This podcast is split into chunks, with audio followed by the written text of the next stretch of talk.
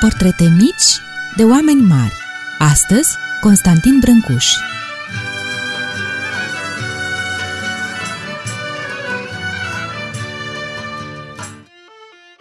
Bine v-am regăsit, dragi prieteni! Astăzi vă vom spune o poveste despre artă și artist. Știm, auziți mereu aceste cuvinte, artă și artist, dar ce vor să însemne ele? Cum adică artă și artistul? Ce fel de vietate fără de moarte este el? Iată ce spune Brâncuși. O pasăre a intrat odată pe fereastra deschisă a atelierului meu.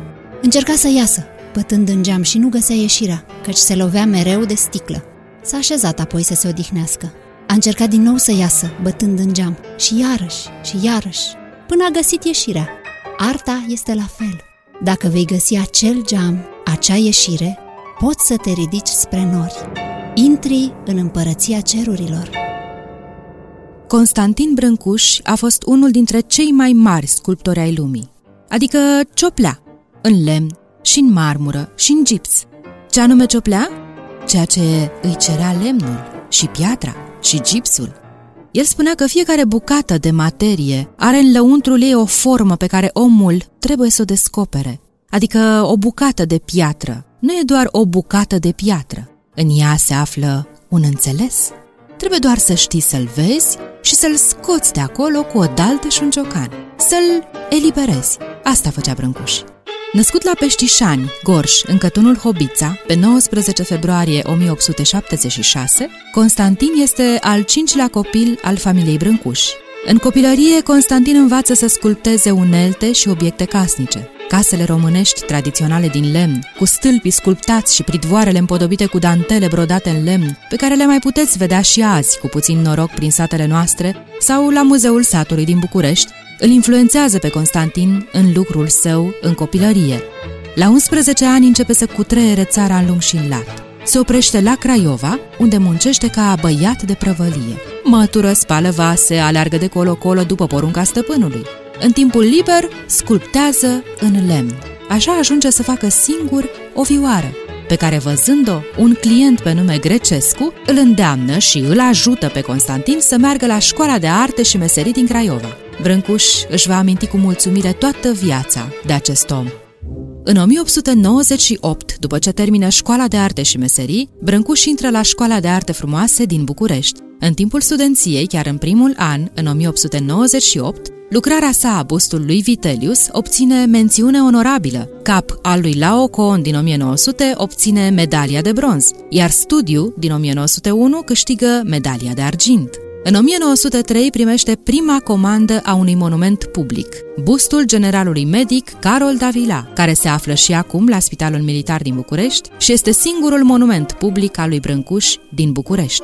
Și pentru că avea o voce foarte frumoasă, cânta la biserica Mavrogheni, de pe strada Monetăriei, lângă muzeul de la șosea, astăzi Muzeul Țăranului Român. În 1903, Brâncuși pleacă pe jos, cu un sac în spate, spre Paris. Iernează la München, în Germania, și ajunge la Paris în 1904, de ziua Franței, pe 14 iulie.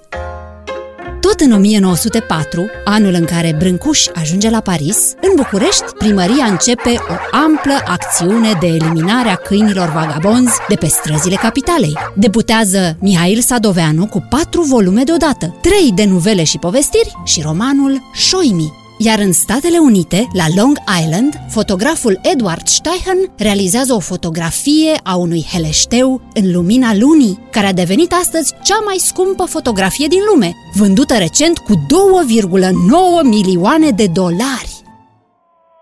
La Paris, Brâncuși se împrietenește cu Modigliani. Urmează cursurile Școlii Naționale de Arte Frumoase în atelierul lui Antonin Mercier.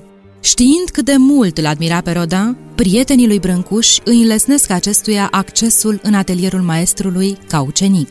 Brâncuși însă pleacă după 2 luni, spunând că la umbra marilor stejari nu crește nimic. Rodin îi răspunde: este la fel de încăpățânat ca mine.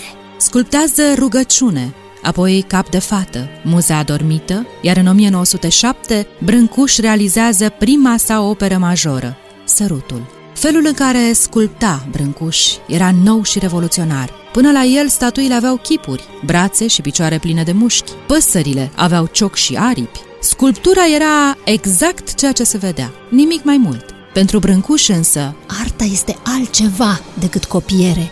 Arta este transfigurare. Când privești un pește, nu-ți concentrezi atenția asupra solzilor. Ești atent la corpul în zvâgnire, la iuțeala mișcărilor, la scânteierea coloritului, la dâra luminoasă pe care o lasă în apă. Dacă i-aș fi reprodus aripioarele, i-aș fi oprit mișcarea. Orice lucru, ființă sau neființă, are un suflet. Eu nu dau niciodată prima lovitură până nu-mi spune piatra ce trebuie să fac. Până în 1914, Brâncuși participă cu regularitate la expoziții colective din Paris și București, cu primele variante ale Păsării Măiastre, Muza Adormită și Domnișoara Pogani. Căutând mereu alte înțelesuri, Brâncuși realizează de-a lungul vieții 29 de variante ale Păsării Măiastre, 19 variante ale Muzei Adormite și 21 ale Domnișoarei Pogani.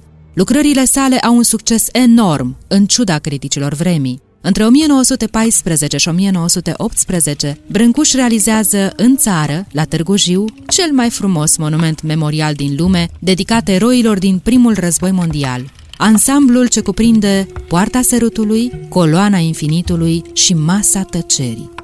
În 1926, la intrarea în Statele Unite, Brâncuși este reținut, deoarece autoritățile vamale au taxat lucrarea Pasărea în spațiu drept o componentă a unei piese industriale și l-au acuzat chiar că a încercat să o introducă clandestin în Statele Unite.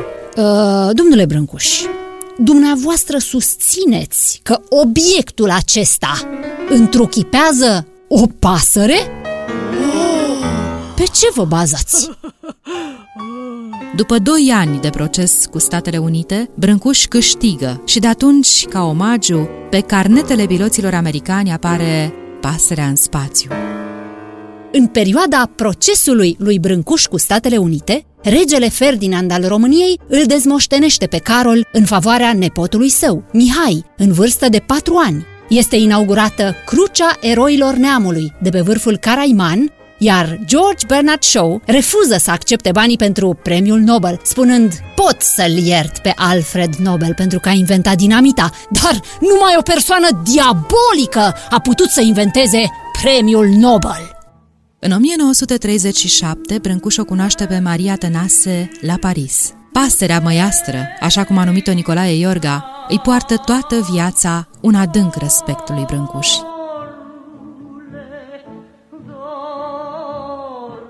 Despre opera sa, Constantin Brâncuși spune: aș vrea ca lucrările mele să se ridice în parcuri și grădini publice, să se joace copiii peste ele, cum s-ar fi jucat peste pietre și monumente născute din pământ. Nimeni să nu știe ce sunt și cine le-a făcut, dar toată lumea să simtă necesitatea și prietenia lor, ca ceva ce face parte din sufletul naturii.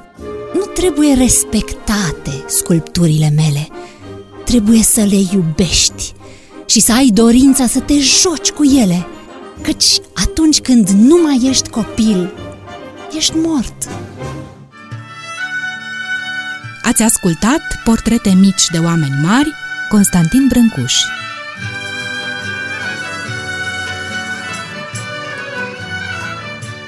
Au adunat toate acestea privind prin sufletul timpului cu dragoste și bucurie ale voastre prietene Lelia și Dana.